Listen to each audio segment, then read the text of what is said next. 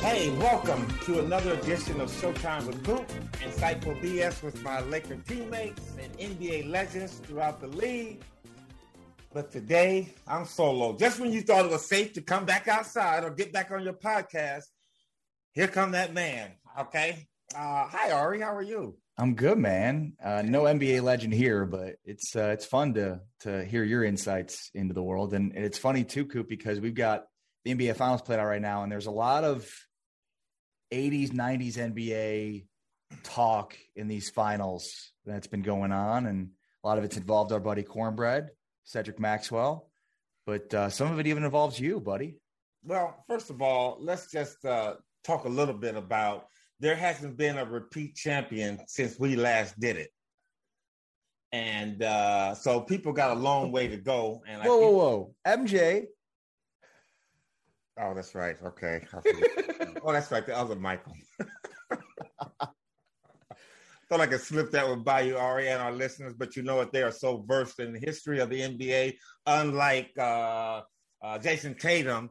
Uh, we'll talk about that as we get later into the show. But again, uh, got a great series going the Boston Celtics versus the Warriors.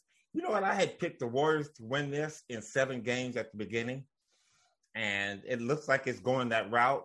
But if the Warriors don't get their act together this next game and they go, they they get down three one, and I really, really, really hate to say this, you might see the Celtics as champions, and that really bothers me.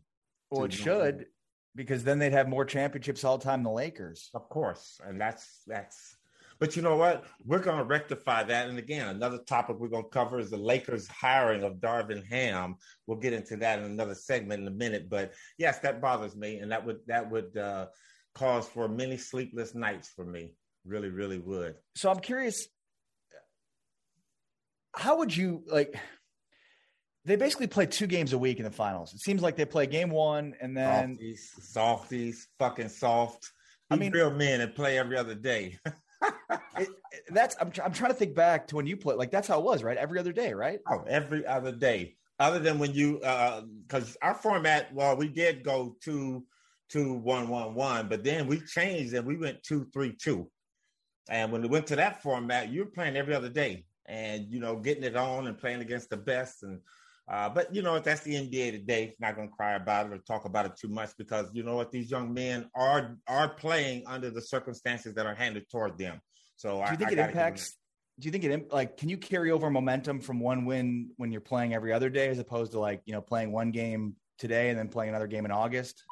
Uh, you can carry it over better playing every other day. But again, the thing about these guys is that it's amazing how uh, that you know with home court advantage we we that was a that was a prize. That was a golden egg. I mean we we made sure that we got our two games at home. Now there were cases in series that we lost one but these guys are doing it every series. But you got to give them uh, a lot of kudos because even though like the warriors lost the first game at home they bounced back win the second game. And i'm looking at the scenario the same way here. Boston wins this game i do see the i thought the warriors would win this one and then Boston would win the second one. But I think the Warriors will come back and win the second game. So momentum is really big in the playoffs, especially in the championship series like you have here. And uh, the one thing I love about uh, this particular series is that a lot of coaching is going on. Coach Udoka is coaching his team, man, and Kerr is coaching his. I mean, he's finding out he has to coach a little more than in the past because he just kind of like sit and let the team do it. Well, Draymond Green's not having a good series uh, struggling offensively. And again, if you go back to the days when the Warriors won the championship, he was at least bringing in eight to 10 points a game. Now he's not bringing in anything. And I think that's why they're struggling, especially with Klay Thompson struggling. But momentum is big, and I, I look for the Warriors to bounce back. All right. So, one area that the 80s and 90s NBA has come up is um, what's happened here between our buddy Cedric Cornbread Maxwell and uh, and Draymond Green. So Cedric was on the post game show on CLNS Media um, with with all of our guys, and and he said about Draymond Green that that bleep Draymond was doing during the '80s, he got knocked the f out. He would have got knocked the f out. Is what is what Cedric Maxwell said. Um, so let's start there. Could Draymond play in the '80s? First of all, Draymond could have played in the 80s because he's that type of player. And I do believe the way he's playing now would have fitted well there. Yeah, he might have got knocked the F out, but he would have been there in the mix. Uh, again, he might have been doing some knocking out. But you know what? Uh, as a player, you kind of find out what your niche is. And his niche with the Golden State Warriors has always been that tough guy, that uh, bruiser, ball, brawler. Uh, if he did anything on the court, obviously he's a rebound and assist man, but if he got any points on the court, that was just a plus for what he's doing. So all he's doing is reverting to what he does well, and it's not sitting well because you know what? And I never thought I would say, well, yeah, I would say this that Boston's a uh, physical team and they're a bruising team and they're a flat out fucking dirty team. Uh, but these guys here, Smart is the leader for that team, and he doesn't back down from anything. So again, what Draymond is doing is not sitting well because Boston is suited for that. Yeah. So here is um, here's how Draymond responded, um, and this is just just one part of it. But here's how Draymond responded after seeing the video of Cedric Maxwell. Huge appreciation for those guys. I saw I saw what Cedric Maxwell said, and you know what? One thing that baffles me about the 80s or the 90s or whatever you want to call when basketball was so much more physical is some of the guys that be talking weren't the guys that was punching people. like, like they, they, they act like you know guys was just walking around the court like I'm hit, I'm hitting this guy in the nose. There were a few guys back then that would lay you out, that would knock you out, that would foul you and get thrown out the game. Bill Laimbeer, Rick Mahorn, but everybody running around acting like they were that. Y'all were getting bullied. Like, and so it baffles me when every guy, just because they played in the 80s, uh, just because they played in the 90s, is like, man, if you played in our day, you get knocked out. Like, no, nah, not really, because it wouldn't be you. So, okay, you saying Rick Mahorn would have knocked me out. Rick Mahorn probably knocks you out. Like, Bill Laimbeer probably lays you out. So, were there enforcers from, of that time? Of course. Would they have knocked you out? Of course, their fine was also two dollars. Like, you know, it's just not the same day and age. If I go knock somebody out, I probably get fined a million dollars. Like it's just it just don't work the same. And so, you know, when guys get to making these comparisons or talking about, oh, if you played in this day and age, like, yeah. Our partners at BetOnline continue to be the number one source for all your betting needs and sports info. Find all the latest sports development, including updated odds on the playoffs, fights, and even next season futures. Baseball season is in full swing, and you can track all the action at BetOnline. Get all the latest news, odds, real time updates, odds, and props on almost anything you can imagine. BetOnline has you covered for all the news, scores, and odds. It's the best way to place your bets, and it's free to sign up at your favorite Vegas casino and poker games. Before the next pitch, head to the website today or use your mobile device to join and use our promo code CLNS50, CLNS50 to receive your 50% welcome bonus on your first deposit. CLNS50, bet online where the game starts. And if you played in this day and age, you would have had to be way more skilled than you were. And it's, it's, it's just different. What do you think, Coop? And if you played in this day and age, you would have had to be way more skilled than you were. And it's it's it's just different. What do you think, Coop? I agree with him a little bit, you know, because there were guys like Cedric Maxwell. Who the fuck he gonna knock out? He wasn't knocking nobody out because he wanted to stay in the game. He was bitching when he got old and couldn't play. So how you gonna get all all all nasty, nasty now and talk about? Well, you know, it was physical back in the day, but again, he he wasn't the one that knocked you out. But now Cedric is a good player. I mean, I thought he, when you're limited skill wise, you revert to other tactics to help you stay in the game. And Cedric was a physical player, a dirty player in a sense. But again, I, I do believe, uh, again, our fines were low.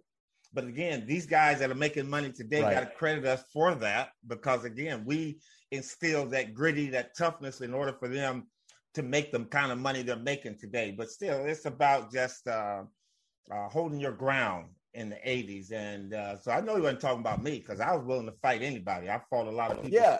Mine wasn't talking about me. Uh, you know, there are guys that had more bark than bite. I wasn't one of them. But again, you got to Draymond standing up for himself and for his team and for his error. Do you? Uh, yeah. Do you agree though the, the idea of like what he said at the end there in terms of like well players are more skilled now? I don't. I don't think they're more skilled. Well, a little bit. I, will agree with him a little. I think players are better ball handlers all around.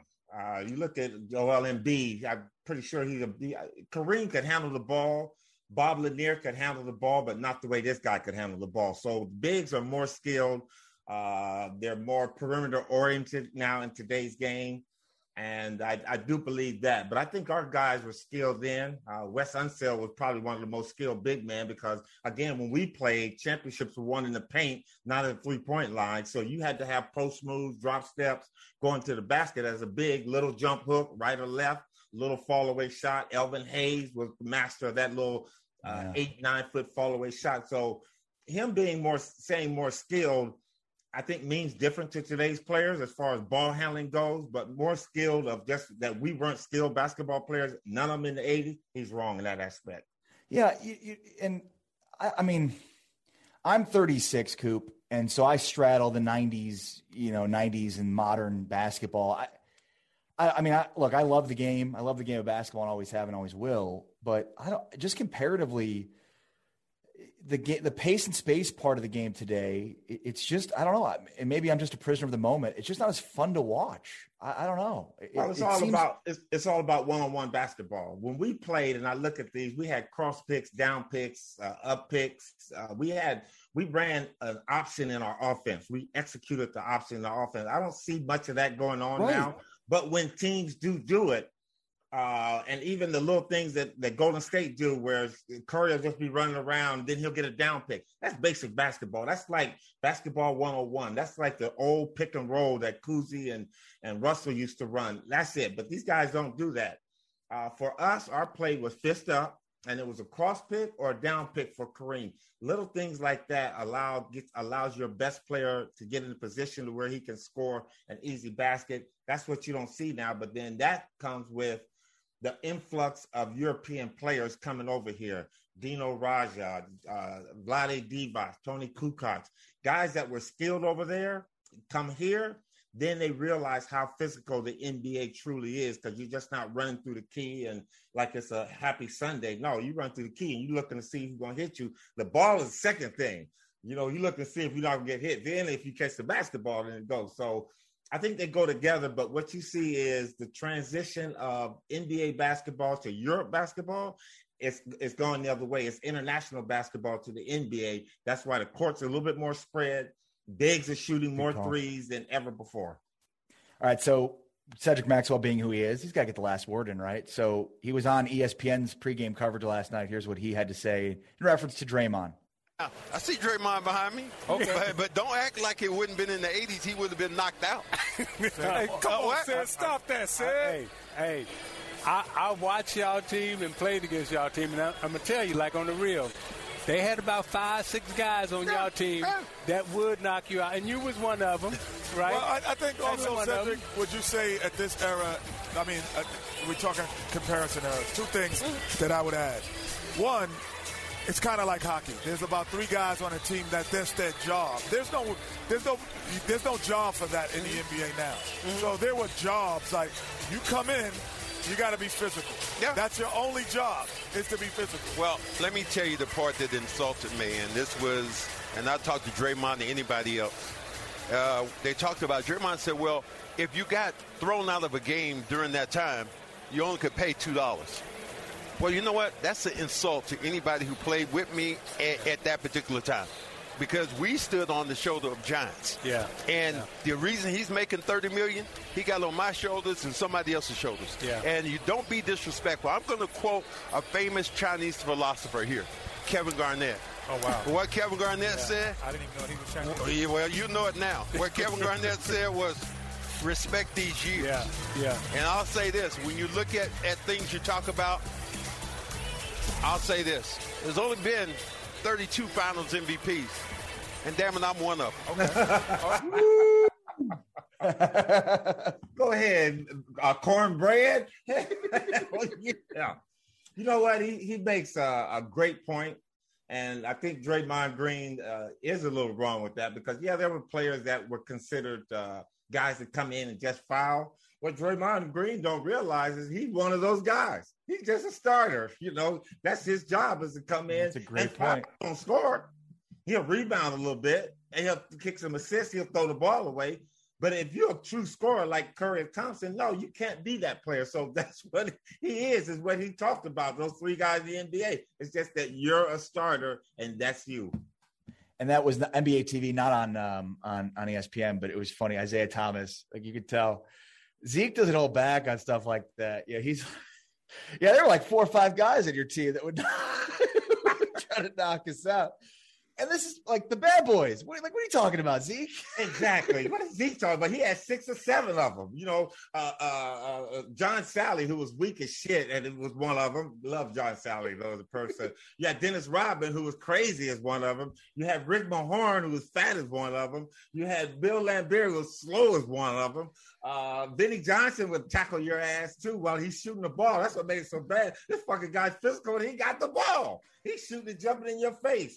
Then you had the uh, uh, James Edwards coming off the bench, who was what, what is he talking about, man? But anyway, uh, that you know what you got to love that era. You love. I mean, I love that kind of play. Basketball would it would be foreign to me the way they play now. The ability to just run around and not get hurt. And if you do get hurt, now they got replay to look at it, make sure the guy hurts you and kick you out of the game after the play is over with. You yeah. know, that's a play where the referees eyeball it, see it, call it, let's move on. So, uh, you know, I, again, but it, it's basketball's a joy. I still watch it either way. I love it either way, and it, it's fun. All right, let me let me say something, you know, again about the Boston Celtics because again, this is a franchise that is known for um, um what uh, dirty tactics, okay? Uh unusual unusual things that go on. Uh like I told you when we used to play there in the wintertime we come and it'd be like 20 degrees outside. We get in our locker room, the air conditioner's on, the windows are wide open, and it's probably about maybe 10, 9 degrees in our locker room. So now we had to hurry up, get dressed because it doesn't help to cut the air conditioner off and close the windows because it's freezing cold in there. You know, there's icicles hanging from our locker lockers. So uh, you got to get dressed, get outside, and warm up because that's where it was warmer out there. Okay. Then in the summertime, we're playing them for the championship and it's probably 90 plus in LA. And there was a heat game in 1984, they call it, where we had to have oxygen. But we get into our locker room, the, uh, the heat is come on to 100 degrees, and they got the windows closed and taped. So no air could get in there. So now you overheated in your locker room before you even get outside. So you have to go out to the arena to kind of cool down. Well, the the Celtics are back to their shenanigans again. Even today, you know, uh, this game here, they go there and what? The rim at the it, that Golden State Warriors end is what two inches high, higher than the other end. Ten feet two inches. That's unbelievable. Unbelievable, man. Unbelievable. Would you notice that? It's oh, crazy. Oh, yeah, so, for sure. Shooters notice every little thing wrong with that. Everything wrong with the basket. So, so, yeah, Gary Payton's son was the one that pointed out, like the rim, I think, is a little bit higher, and they measured it, and sure enough, now, was, all right. Seriously, you don't think that that the Celtics did that on purpose? One hundred percent, they did. Yeah. I've never heard of that ever happening. I, you know how many basketball ever games happened. they play they, I've never heard of a basket not being measured correctly. And for an NBA Finals Finals, and it's your first game at that place. They're gonna make sure everything is perfect in there. And and here you are with that again. And uh, it's a leprechaun. Okay, I'm gonna blame it on that little guy. And what happens? They win the game. That's all they want to do. They distract, deflect at the garden, in the garden, around the garden, and it works for them. It did they pull the did they pull the fire alarm on you guys at the hotel? Oh, that was uh, they did that, but that was more so in Philadelphia when they knew they couldn't beat us. They the smoke alarm goes off four times in one night. I'm, uh, all right, seriously, went off at nine o'clock because that's when you just about to go to sleep. Guys are laying down. Went off at ten ten. It went off at twelve thirty, and it goes off again at two thirty. Now the last one went off real loud they had people crawling outside their window to the fire escape. We stand on the fire escape, man, to get because we had us up on like the 19th floor or something like that. Incredible what teams do. Now in LA, we don't do that. because you know what? We let you sleep real good. We let you eat real good. We want you to be at your best when we kick your ass out on the floor. well, and, I love the playoffs. And last night, you got your name was brought up as well. So Tatum has a spectacular game. He's being interviewed on the court by Lisa Salters from ESPN. Here, take a listen. You, Marcus, and Jalen, the first trio to go 20 and 5 in a finals game since 1984 when Kareem, Magic, and Michael Cooper did it. What do you think about that company? Uh, I was born in 98, so that was way before my time. But, uh, you know, that's great company to be in. You know, uh, you know, watch film, build off this. You know, don't get too happy and you know. Coop, what? what I mean, the kid, like, I hate to be like the old guy, like the kids. He's like, I know you were born '98, but do you have any sense of hi- history? Like, it's. I don't think I, I he mean, does. I think he's in the moment. That's what he's about right now, and I think this will become more um, awareful to him, if that's a word, uh, when he's out of the league and he looks back and people start doing the things that he did that we were doing. Uh, that boy better recognize, man. You better ask your mama and daddy and maybe your grandparents about what was going on back then, because we was kicking ass. And to have that kind of record and to be part of that three-headed monster, with, with I think she said twenty and five. 20 and 5. That, that, means you're in the playoffs, you're in the game, you're in finals all the time. So for them to do it, their uh, first time here in the finals, that's that's a lot saying to him. So, did you even know that that was a thing? No, I didn't, but I knew we had played a lot of games together. I knew we had played a lot of playoff games together. And that was only in '84, so we there's still some other things right. we did. I think uh, Tony Parker, Tim Duncan, and Ginobili uh, got our other one for the most uh, wins or games played or something like that later on. But uh, you know what, Jayson Tatum, I really like him. I like I kind of like him as a young man too because you know uh, I don't like his son on the court before the game, but if that's what helps him get uh, um, focused for a game, yeah. But uh, great player, and um, you know he goes in and out, but still a talented young man. Better recognize. Not, that's, that's, what the young people born say. 98. I was born in 85. I still have I like you know about the Revolutionary War? You know about the Civil War? Like there are a lot of things that happened before you were alive. well, you know what? Hey, go back in the history books. But he'll he'll under I think he'll realize his statements probably later on in his career, especially at the end. That's when you start realize, oh, wow, I was with a group of trio that was pretty good before us. So that's again, when it's time to smell the, one thing I want to say about this Warriors team, the reason why they're winning and in this series is because they got a very good three-headed monster in uh, Brown himself and Smart. And those three guys, I, you know, I wasn't a big fan of uh, Marcus Smart when he first came into the league, but as the game started being played, and I watched the Celtics every now and then, I started seeing that he was the really focal point. And you would think that it would be Tatum or Brown that would assume his his role, but he's done it and done it at another level. Congratulations to him this year being Defensive Player of the Year. Uh, one thing I don't like about that, and the announcers keep saying that, is that he's the only, he's the second guard to ever win that. Gary Payton's the first. Well, what the fuck was I? I yeah. was a, I was a, what? I was a what? Um, Forward. Oh, okay. I guess I was a six man. Yeah, no, it's a good. No, I was a guard. I was yeah, a guard I when I won that '87. so I may have to put up big, a more of a protest in that area on that. But uh no, he ain't the second one. Actually, he's not the first one. I'm the first. Payton's the second, and then he's the third guard ever win this award. MJ never won. I would have thought Jordan would have won Defensive Player of the Year once or twice. No, that's true. But I mean, what do they see us as? Forwards? I don't know. I mean, we're we're guard forwards, you know. But I think what they should say to clarify that to really get hone in on what they're talking about is he's the second point guard to ever win it because Payton was a point guard. Right. This guy's a point guard because you can't say the second guard because I won it, Jordan won it, you know. So I guess if you can guard one through five, you're not a guard anymore. I suppose. Yes, not. well, I guess not. But uh, anyway, you see yourself. There's some. There's some Michael Cooper and Marcus, Marcus Smart, isn't there? Oh yeah, that toughness, uh, that that physicality part of being up and in people, uh, being able to take on any co- uh, competitor that's out there. He moves from because Boston do a lot of switching on that perimeter. He moves from Steph Curry to Klay Thompson to Draymond Green, and Draymond is considered a five in, in the league, and he I've seen him guard Looney, Looney on switches. So uh, yeah, I, I, see a little similarities in me. Um, he might be, and I really, really have to look at and real closely at this, a better three point shooter than me, but uh, I don't know about all that. He can't so block I, shots, and that's one thing I could do: block shots. I was just looking at. I was trying, as you were saying that, I was trying to pull up his offensive stats, and I mean, is he a better offensive player, three point shooter? I mean, maybe, but he's also getting like in his career, like he took five five three pointers this season on average per game, five point one per game.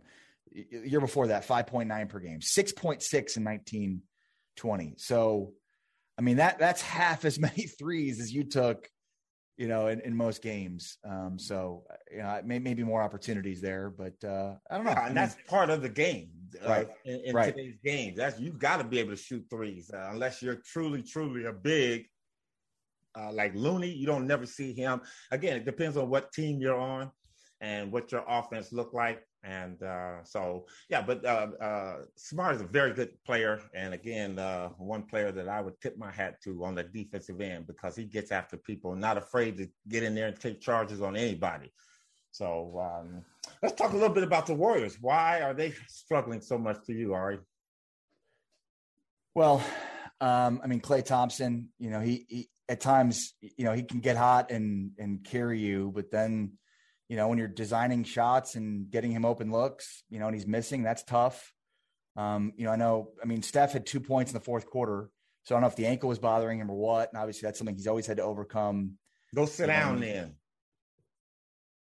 So I, I mean, that's I mean, when you when you're not getting consistent scoring from Klay or and and Steph's hurting and only has two points in the fourth quarter, they're just not going to win very often when that happens. And you got to look at going back to what we've been talking about. Draymond Green's not giving them anything on the offensive end. This guy's missing layups. So again, uh, I, I, agree with you. I think uh, Boston's uh, uh role players defensively. And, do you think that they're doing anything defensively to them that are causing some of these issues? Boston, Boston doing to the Warriors. Yeah, I think they're up and in them. You notice they're up and in them, and they're making them have to move around. They're making Klay Thompson and Curry move even faster. But this is the other thing, Ari. I think uh, Boston's role players are making a bigger contribution. Uh, Williams III, White, Horford. Williams is a stud. Robert oh, Williams man. is a stud. And just imagine if that kid wasn't hurt. I mean, he's playing on at least right. an 80% body, you know, with his knee injury. Just get him healthy next year. They're going to be a interesting force. I don't think they'll win it again next year, but that's neither here nor there. Poole, Payton, Looney, not doing anything. Uh, Poole running around. I believe this is his first championship experience, and it's starting to show because again during the playoffs you can take them old long crazy shots. And once you get into a championship series you got to be real definitive and defined and detailed about the shots you take. But you know what? Ari enough about this series because I want to get to something that I really want to talk about and that's the hiring of Darvin Ham with the Los Angeles Lakers because the Lakers are about to come back in this whole process baby. And it's about to happen all over again. Your thoughts? Um, no, I mean, look, I um, I think a big part of this, when it comes to a coach, is how much power does that coach have? You know, and so I think the Lakers, I, I think, did a good job to sort of look inward and figure out, okay, wh- where did we not maybe give Frank Vogel the best opportunity to be successful? Um, so I think you know, kind of allowing Darvin Ham to to you know, play a role, a crucial role in the personnel piece. Um, that's huge. And um, I'm just a guy that's that's played in the league, played at the highest level. Um, this is a guy that has coached for a long time, so he's got good experience. Um, you know, it, it's funny. You predicted that Quin Snyder would would probably be out with the Jazz, and you were 100 percent correct. I wonder if you know they, they if they'd waited a little bit uh, uh, before hiring him, if they would have considered Snyder. But I, I like the hire a lot um, you know, find your guy, go get him, and, and give him the power to be successful. Um, and we'll see. Time will tell. We'll see.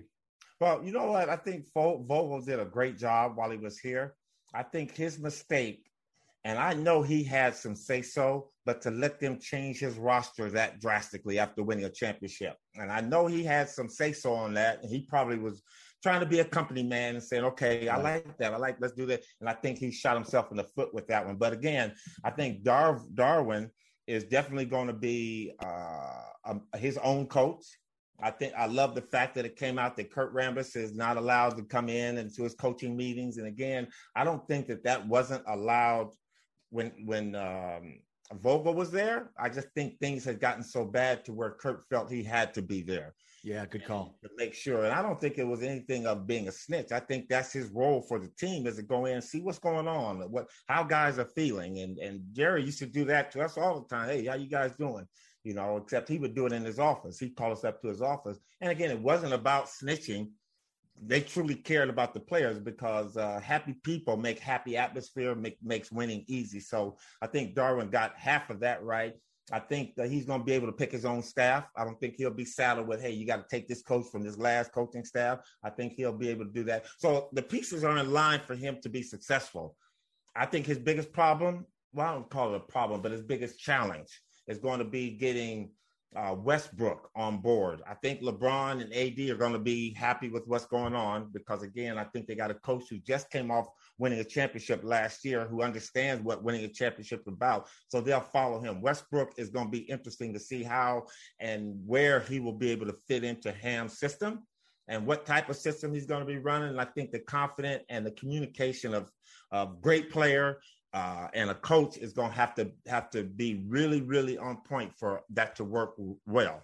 And something you and I have talked about with Russ, and I mean, it, it's it's the essence of winning in the NBA, and it's been like that forever. Um, and you know this better than me, uh, but it's it's about sacrifice. It's about deferring ego for the betterment of the team. I mean, uh, you can accumulate. I think in the NBA, this is more important than anything else. You can accumulate all the talent you want. If you don't have guys who are willing to sacrifice for the betterment of the team, it doesn't matter.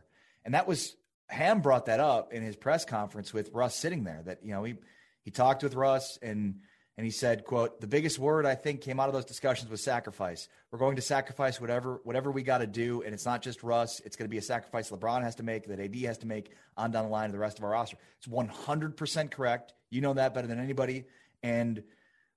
That's it. If, if he's going to be successful with the Lakers, it's about that. It's about getting a buy in on that from Russ and that's going to be big. And you know what? I, I, like what I'm hearing already, and I hear things that we can talk about on our next show. But uh, another big piece is going to be for me with the Lakers is you got to get old out of there. You got to get uh, Ariza, Melo. I don't know how you're going to do it, but you got to get young because you look and see the the ones that are raising their head in the West is the Memphis Grizzlies. They're going to be a tough team to deal with next year, and you got to have you got to have a happy medium. You can't bring in a lot of rookies to go against those guys, but you can't bring in a lot of old guys to play against them because youthfulness shows. And that Memphis team, the way them kids get up and down the court and they play long periods of time, and the way they play their defense as well as the way they run their offense, you got to have some players that can compete with them out there. And yeah, LeBron and AD are still some some top notch players, but they're older players they're to be, you know, you can't be running around after Ja Morant because, you know, when you're 37, I believe that's what LeBron is, them knees hurt after the first quarter. So you got to preserve them for the fourth. But the roster is to be important. I love Gabriel. I love Reaves. I love THT, but you still got to get some youthfulness in there. None, I don't know what happened to him uh, for they got from Miami and didn't play one game this year. And I think he's going to be a big key because if you can get him back healthy, I think he'll provide a little bit of uh, youthfulness his own. I would keep Howard, although he's getting up there, but you still need that big. So it's going to be interesting to see with that. And Ari, you know what? That's the name of this show today, okay? Because I know uh, I got to do some things. You got to do some things. Our podcast fans don't need to hear that but that's the reality. And we're gonna come back with another guy. I got two. All right, great. Yeah, we gotta get some of your TBT guys on because you got yeah, you got a roster of Kansas Jayhawks on your and, on your. And uh, my big three guys. Yeah, we get ready to start some big three. We're big three, not the TBT. sorry. um, uh, June eighteenth. I got Michael Beasley. I got Mario Chalmers. I got uh, Julian Wright. I got Brandon uh, Rush. Brandon Rush. I got uh, Alex Scale. We got a man. We locked and loaded this year. Now they really helped me, Cube and and our uh, our uh, GM and Clyde Drexler. Uh, to get me my team that I kind of wanted because I've been bitching and whining the last year. so, so they go here, Coop, here. See what you can do with this. I hey, I'm gonna show you, man. We got a good team coming up. Yeah, you're going to be out in Frisco, out here in the Dallas area. You got three of my Jayhawks, two guys that won a national championship in 2008, Chalmers and Brandon Rush, Julian Wright, who is a great player for KU. So yeah, I'm you know as a KU grad, I'm pumped for you, man. When I saw the news about that team, I was like, is Three's Company still your team? Because that's all Jayhawks. That's okay. I'm a Lobo. I know how to handle a Jayhawk. Yeah, both of us are birds. The Lobo is a, uh, well, it's a wolf, but the the uh, state bird is a thunderbird. So they kind of go together. all right, that's our show, baby. Another episode of Showtime with Coop in the bag. Uh, I'm glad to be back. I took a little time off, man. A lot of things are going on. My son is being recruited, and I'm kind of doing that in high school basketball. Awesome. Just a lot going on, but I love it. I love this show, Ari. I love you more than everything. Even though you're a Jayhawk and you're love a you, brother. Maverick person, uh, take care of your business, man. We'll see you guys on the next episode of Showtime with Coop and Insightful BS.